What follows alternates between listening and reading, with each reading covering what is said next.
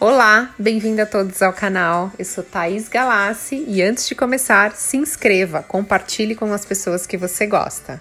E hoje a dica é como ter pensamentos positivos.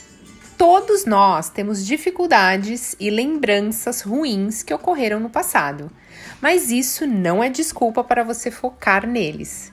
No começo pode ser bem desafiante, mas eu confesso que depois que você começar, vai amar os resultados.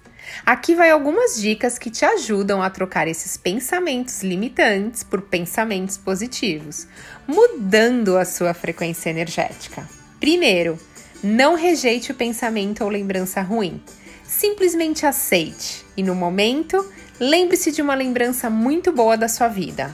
Algo que já aconteceu com você, que fez o seu corpo vibrar de felicidade naquele momento. 2. Ouça uma música agora que você adore. Sim, coloque uma playlist com as suas favoritas e dance. Mova o seu corpo. 3. Foque em tudo que está dando certo na sua vida hoje. 4. Sentimentos de gratidão por tudo que você já conquistou e pelas pessoas que estão na sua vida e que você ama. 5.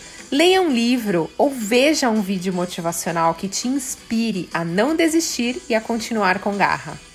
6. Ouça uma piada nova. Dar risada muda a fisiologia do nosso corpo. Então sorria. Aposto que depois de fazer uma ou mais dessas sugestões, você vai mudar na hora o seu estado emocional.